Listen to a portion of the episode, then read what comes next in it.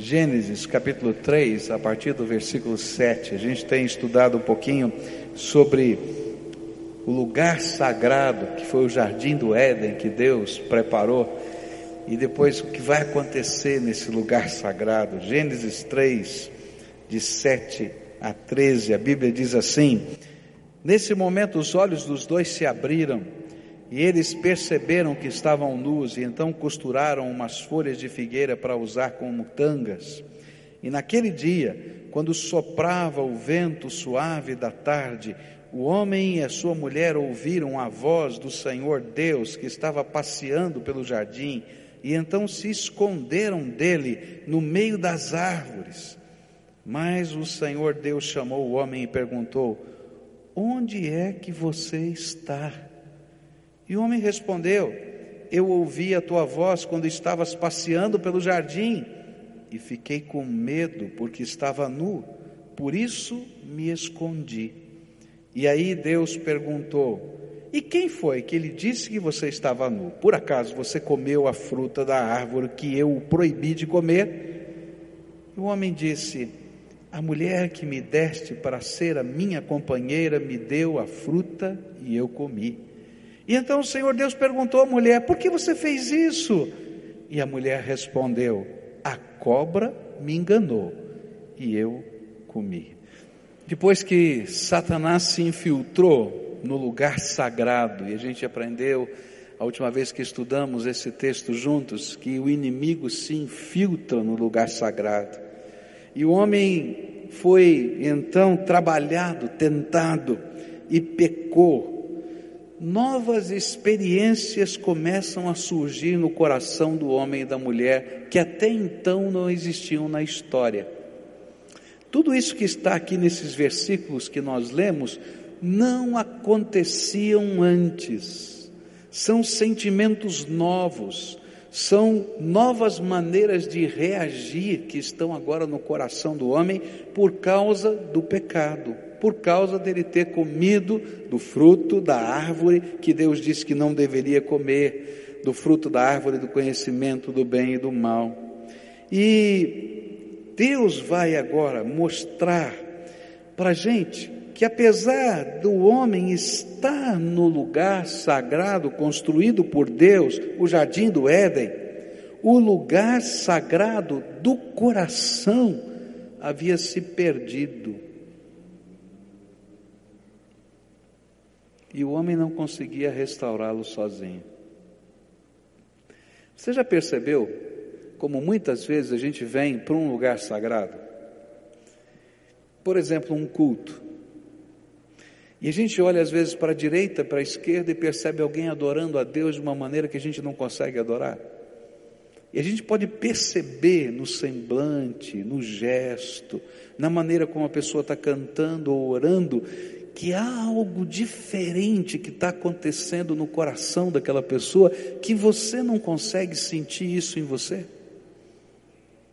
Eu me lembro que uma vez eu estava lá em Jerusalém e nós fomos para o Monte das, das Oliveiras, ali jardim do Getsemane, e houve um momento de ministração, nós estudamos a palavra juntos e depois um tempo de oração. E tinha gente de várias, vários lugares do mundo diferente, debaixo de cada árvore daquela, orando, buscando a face do Senhor. E eu comecei a caminhar por aquele jardim. E, gente, eu me senti o pior de todos os homens da face da terra. Porque tinha algumas pessoas que se derramavam na presença de Jesus numa intensidade que eu dizia assim: meu Deus, eu não estou sentindo o que eles estão sentindo. Você já sentiu isso? A palavra de Deus nos diz que às vezes a gente está num lugar sagrado, mas o sagrado não está dentro de nós. E antes de a gente estar no lugar sagrado, a gente precisa que o sagrado de Deus esteja em nós. E esse texto vai nos ajudar a compreender essas duas dimensões que começam a acontecer agora e os sinais interiores de que o lugar sagrado do coração havia sido corrompido. Quais são esses sinais? primeiro deles vai aparecer no versículo 7.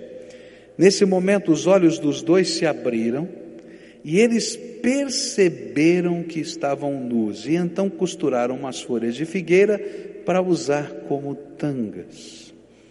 O primeiro sintoma de que o lugar sagrado não estava mais no coração de Adão e de Eva foi vergonha. Adão e Eva começaram a sentir vergonha. Vergonha de Deus e vergonha do outro. A vergonha simboliza, ela foi simbolizada, né, por esse sentimento que envolvia o coração do homem e da mulher diante da sua nudez. Como é estranho, não é? Esse negócio de tirar a roupa é complicado, não é?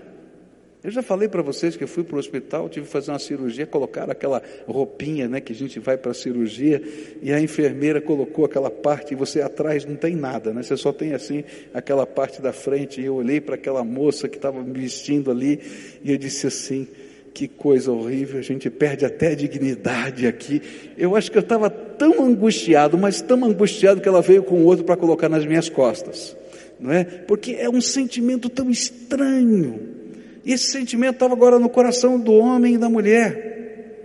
E é interessante perceber também que a nudez antes não incomodava o homem e a mulher. Na verdade, a nudez representava a comunhão em profundidade.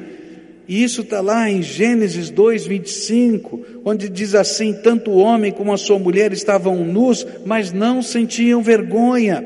Mas agora eles estavam envergonhados. Eles haviam comido o fruto da árvore do conhecimento do bem e do mal, a árvore da desobediência, a árvore da morte. E agora a consciência deles havia sido ativada. E eles podiam perceber não só a sua nudez, mas o seu pecado. Eu creio, queridos, que a vergonha não era o resultado do homem e da mulher olharem para suas partes íntimas, mas era de se, de saberem que Deus os veria como estavam, marcados pela desobediência, marcados pela, pelo pecado, pela falha, marcados de alguma maneira, e que nada estava entre eles e o outro, e nada estava entre eles e Deus. A vergonha que estava diante dos seus olhos era tão forte que eles precisavam que alguma coisa estivesse entre eles e Deus, e entre eles e o outro. E então, por iniciativa própria, eles vão, pegam folhas de figueira e, de alguma maneira, costuram costuram uma roupa para si, para que alguma coisa estivesse impedindo que eles fossem vistos inteiramente como eram. Entre eles e eles, e entre eles e Deus, porque a vergonha fazia com que eles precisassem que algo encobrisse, ou escondesse a realidade daquilo que estava dentro deles. E é interessante que algumas pessoas definem vergonha de uma maneira muito parecida com isso que a gente está vendo aqui na Bíblia. Por exemplo, Friedrich von Handenberg Novalis, um poeta alemão que viveu entre 1772 e 1801, ele definiu a vergonha assim: a vergonha é um sentimento da profanação. Olha só que coisa interessante. Sentimento da profanação. Um terapeuta chamada, chamado John Bradshaw conceitua a vergonha como a emoção que nos deixa saber que somos finitos. Que coisa interessante, porque eles tinham comido da árvore que certamente morreriam e o sentimento de finitude também estava dentro deles. Eles sabiam que a morte já estava se processando no corpo e na alma, ainda que eles não vissem todos os seus sinais. E a vergonha passava a ser, então, esse conjunto de comportamentos induzidos pelo conhecimento ou consciência de desonra, de desgraça ou de condenação. Era a consciência que dizia quem eles eram e o que eles deixaram de ser. Esse é o sentimento de vergonha. Quem eu era, quem eu sou e o que eu deixei de ser. Era uma emoção totalmente nova que não existia na terra, nunca o homem havia sentido, nunca a mulher havia sentido. E eles não sabiam como lidar com ela, e eu creio que até hoje o homem não sabe como lidar com a vergonha. A gente tem comportamentos dos mais diversos quando a gente tem vergonha, não é verdade? A gente tem gestos corporais quando a gente tem vergonha. A gente toma atitudes esquisitas quando a gente tem vergonha. Você já viu, por exemplo, alguém muito envergonhado quando vai tirar fotografia? Ele é desse tamanho assim, ele vai para o final da fila. Então ele nem aparece na foto. Não é? Não é assim mesmo? A gente se sente mal. O lugar sagrado, o jardim do Éden, continuava ali, mas parecia que algo do sagrado se perdera no coração, e o que ficou foi a vergonha de não poder ser o mesmo ou se mostrar por inteiro, nem para Deus, nem para os seus semelhantes. E quando o pecado toma lugar em nosso coração, o primeiro sentimento que Deus permite que venha sobre nós é a vergonha. Pois ele, a vergonha, nos ajuda a, per, a perceber que nós perdemos a honra que tínhamos. Para mim, vergonha é fruto da nossa consciência, que nos diz quem realmente somos e o que nós estamos fazendo. A vergonha é como se a consciência estivesse gritando em nós, afirmando que algo valioso se quebrou e nós não sabemos como consertar. Olha que ironia eles tinham quebrado, uma barreira espiritual havia se construído entre o homem e Deus, entre o homem e o próprio homem, porque é isso que o pecado faz, ele separa as pessoas. E eles imaginaram que a solução era pegar folhas de figueira e costurar e colocar uma roupa. E que uma roupa aparentemente bonita poderia mudar o estado de alma deles. O homem não sabe o que fazer nem como lidar com esse sentimento quando a consciência nos mostra que erramos.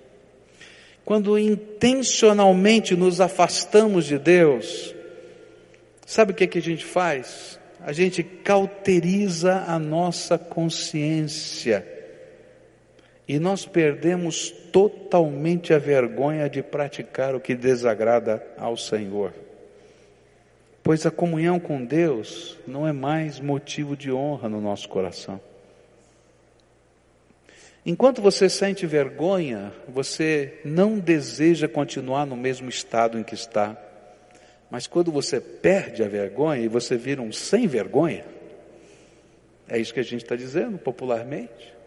Você não se importa mais com o estado que está, e você não pensa mais que você perdeu algo que era uma honra.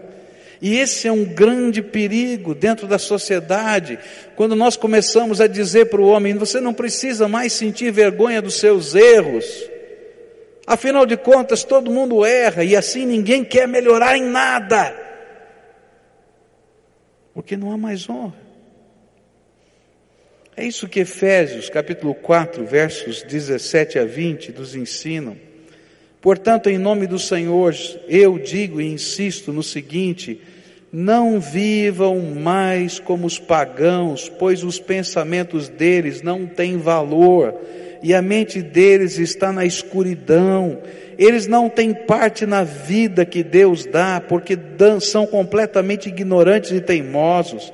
Eles perderam toda a vergonha e se entregaram totalmente aos vícios. Eles não têm nenhum controle, fazem todo tipo de coisas indecentes.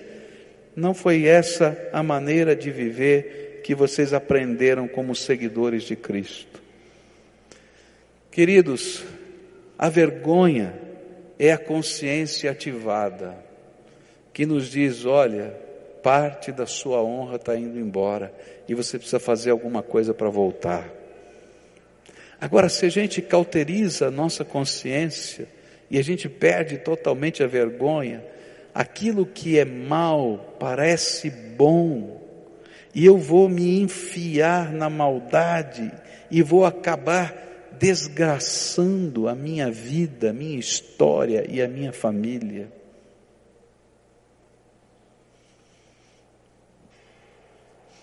Mas se a vergonha está em seu coração, ela passa a ser um apelo divino da necessidade de sermos restaurados, e a única pessoa que pode nos restaurar é Deus.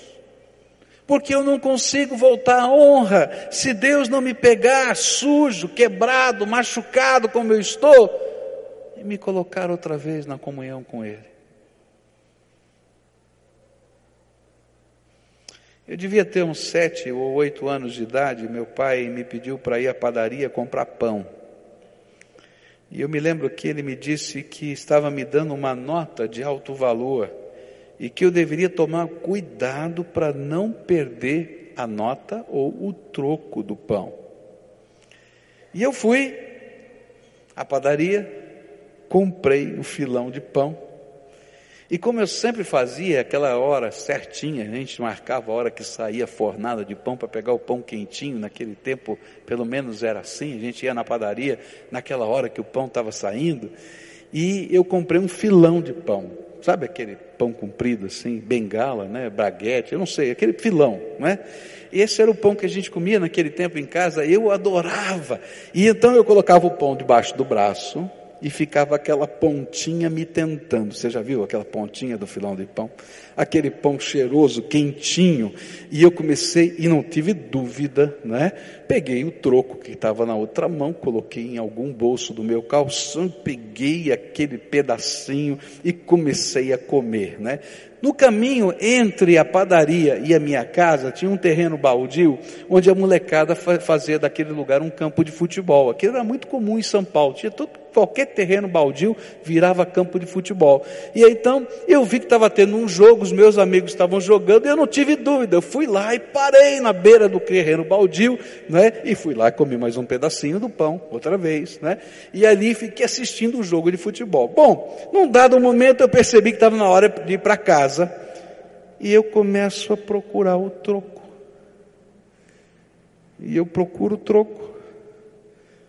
E cadê o troco? Perdi o troco. Perdi o troco. E eu fiquei desesperado. E eu voltei para procurar o dinheiro que eu havia, havia perdido.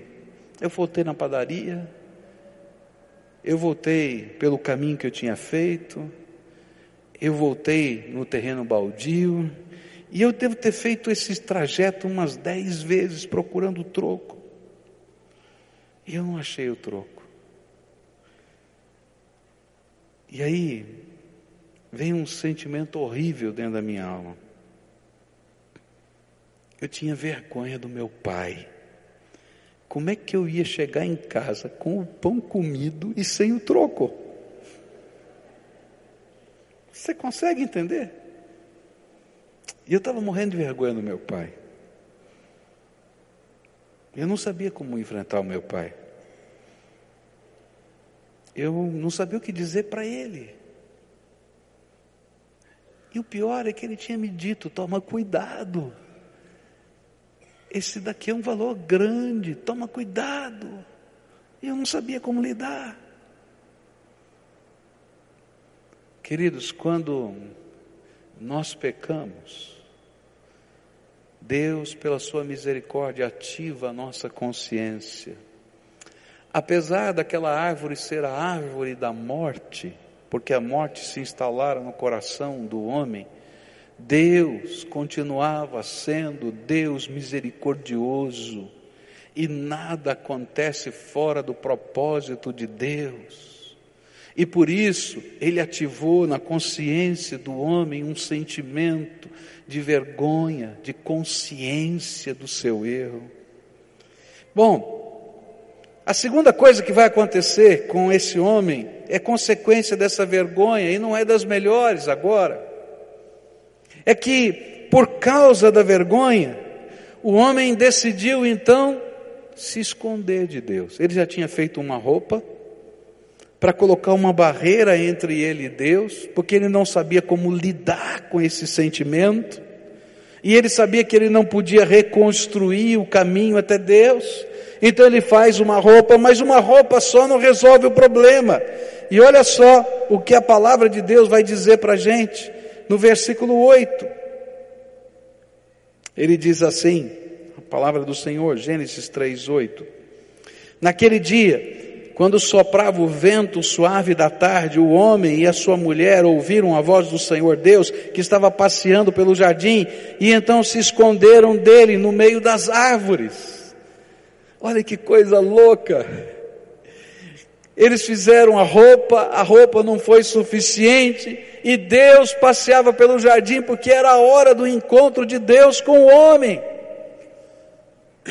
E eles continuavam no lugar sagrado, mas o que, que esse homem vai fazer agora? Deus passou, e a roupa só não era suficiente. A folha não era suficiente, ele pegou a árvore inteira e colocou na frente, ou melhor, ele se colocou atrás da árvore como se Deus não pudesse vê-lo. E ele começou a fugir de Deus.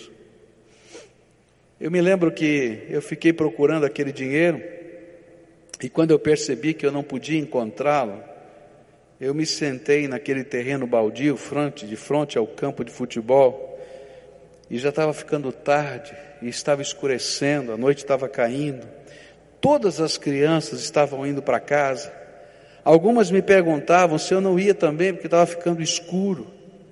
Mas eu não podia ir para casa. Como é que eu ia encarar o meu pai? E dizer para ele que eu perdi o dinheiro e comi o pão. E muitos de nós somos exatamente como Adão. Quando nós falhamos, pecamos e mais necessitamos da intervenção de Deus, ao invés de procurar a Deus, nós fugimos de Deus e não queremos ouvir a voz do Senhor. E aí nos sentimos indignos e não podemos compreender que, mesmo quando o lugar sagrado se perde em nós, nós continuamos a ser amados de Deus e que nada pode nos separar deste amor tão grande, a não ser nós mesmos, a nossa independência e a nossa teimosia. E é por isso que Paulo, inspirado pelo Espírito Santo, nos faz a maior declaração do amor de Deus. Olha só o que ele diz em Romanos 8, versos 31 em diante. Diante de tudo isso, o que mais podemos dizer? Se Deus está do nosso lado, quem poderá nos vencer? Ninguém.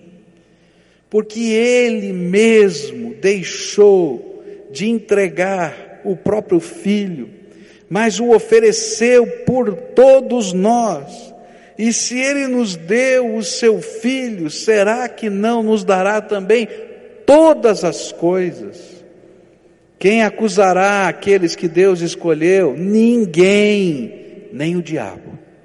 Porque o próprio Deus declara que eles não são culpados. Será que alguém poderá condená-los? Ninguém. Porque o próprio Deus declara que eles não são culpados. Será que alguém poderá condená-los? Não, ninguém, pois foi Cristo quem morreu, ou melhor, quem foi ressuscitado e está à direita de Deus. E ele pede a Deus em favor de nós. E então, quem pode nos separar do amor de Cristo? Serão os sofrimentos, as dificuldades, a perseguição, a fome, a pobreza, o perigo, a morte. Como dizem as Escrituras Sagradas, por causa de ti estamos em perigo de morte o dia inteiro, somos tratados como ovelhas que vão para o matadouro, mas em todas essas situações temos a vitória completa por meio daquele que nos amou pois eu tenho a certeza que nada pode nos separar do amor de Deus, nem a morte, nem a vida, nem os anjos, nem outras autoridades ou poderes celestiais, nem o presente, nem o futuro, nem o mundo lá em cima, nem o mundo lá de baixo. Em todo o universo não há nada que possa nos separar do amor de Deus que é nosso por meio de Cristo Jesus, o nosso Senhor. É por isso que apesar do pecado e da fuga de Deus, do homem se esconder atrás da árvore, Deus não desistiu de Adão. E Deus vai procurar o homem. Onde você está, Adão? O que, é que você está fazendo atrás da árvore, Adão? Por que, que você colocou essas folhas entre eu e você, a árvore entre eu e você? Adão, eu sei que você comeu da árvore da morte. Eu sei que você é pecador. Eu sei que vai custar caríssimo para mim porque um dia eu vou ter que me esvaziar da minha glória para caber na forma humana e tomar o teu lugar na cruz do Calvário, descer ao Hades, que a gente chama de inferno, para tomar das mãos de Satanás as chaves da morte do inferno, ressuscitar o terceiro dia, para que você não pereça, mas tenha vida eterna. Mas você continua sendo meu filho amado.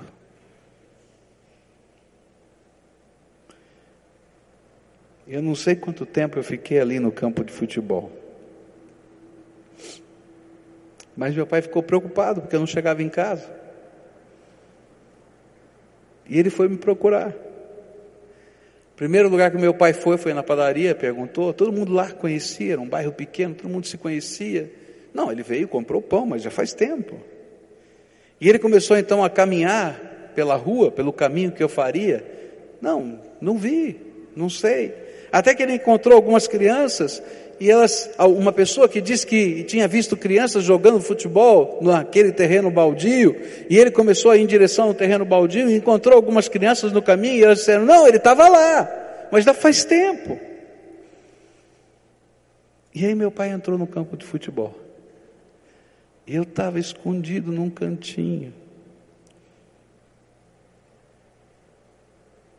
Sentadinho no chão. Eu me lembro até hoje como é que eu estava sentado. Tem coisa que a gente não esquece, né?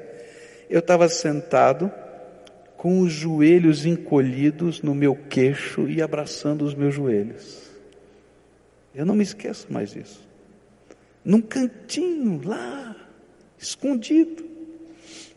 E meu pai chegou todo preocupado, e quando eu vi o meu pai, eu comecei a chorar de soluçar. E eu não conseguia falar nada. E meu pai veio desesperado, disse: Filho, o que aconteceu com você? O que está acontecendo? E eu não conseguia falar. Sabe quando você tenta falar e soluça e não fala? Eu não conseguia falar. E até que eu falei, pai, eu perdi o dinheiro. Eu perdi aquela nota grande. Eu comprei o pão, mas eu perdi o dinheiro. E o pão já estava comido. E foi quando meu pai me disse algo que eu nunca mais esqueci. Filho, você é mais precioso do que esse dinheiro. Volta para casa, vem comigo. Ele pegou no braço, me carregou. me levou para fora do campo de futebol, me colocou no chão. Rapaz, fica de pé, enxuga os teus olhos, vamos para casa, vamos para casa, lá é teu lugar. Quando eu estava estudando esse texto, Deus falou muito ao meu coração, lembrando dessa história. Era como se Deus estivesse falando para mim, para que eu dissesse para você: Filho, você não precisa fugir de Deus. Você é mais precioso do que tudo para Deus. Foi por isso que Paulo disse que ele entregou o próprio filho e ofereceu por todos nós. E se ele nos deu o seu filho, será que ele não nos dará também todas as coisas? Foi por isso que Deus, nessa história do jardim, ele mata um animalzinho e com a sua pele ele faz uma roupa para cobrir a nudez do homem, porque a Bíblia diz que o salário do pecado é a morte, mas o dom gratuito de Deus é a vida eterna em Cristo Jesus. E aquele animalzinho morreu como um sinal para que a gente nunca esquecesse que os nossos pecados e a nossa vergonha têm uma razão porque o pecado mata, ele destrói, ele cria machucaduras, ele tem preços. Mas também para que a gente nunca se esquecesse de que Deus tem um propósito de amor, de salvação. E aquele animalzinho morreu para que a gente não esquecesse da consequência. E meus queridos, até então nunca na terra ninguém, nada havia morrido. Eu posso imaginar o coração de Adão vendo um animalzinho morrer, a primeira morte. Ele podia entender o que estava acontecendo, mas Deus estava dizendo que um dia Jesus iria tomar o nosso lugar para que eu e você não precisássemos morrer a morte eterna. Venho aqui dizer para você que sabe que é pecador, que tem feito muita coisa que desagrada a Deus. E é interessante porque esse muita coisa, ele é diferente para cada um de nós. Cada um tem a sua história. Quem sabe essa muita coisa para você seja perder o dinheiro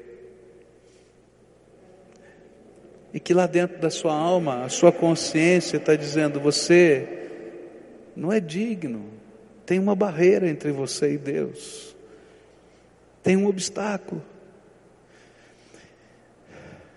E talvez por causa desse sentimento, você está fugindo de Deus há muito tempo. E para poder sobreviver,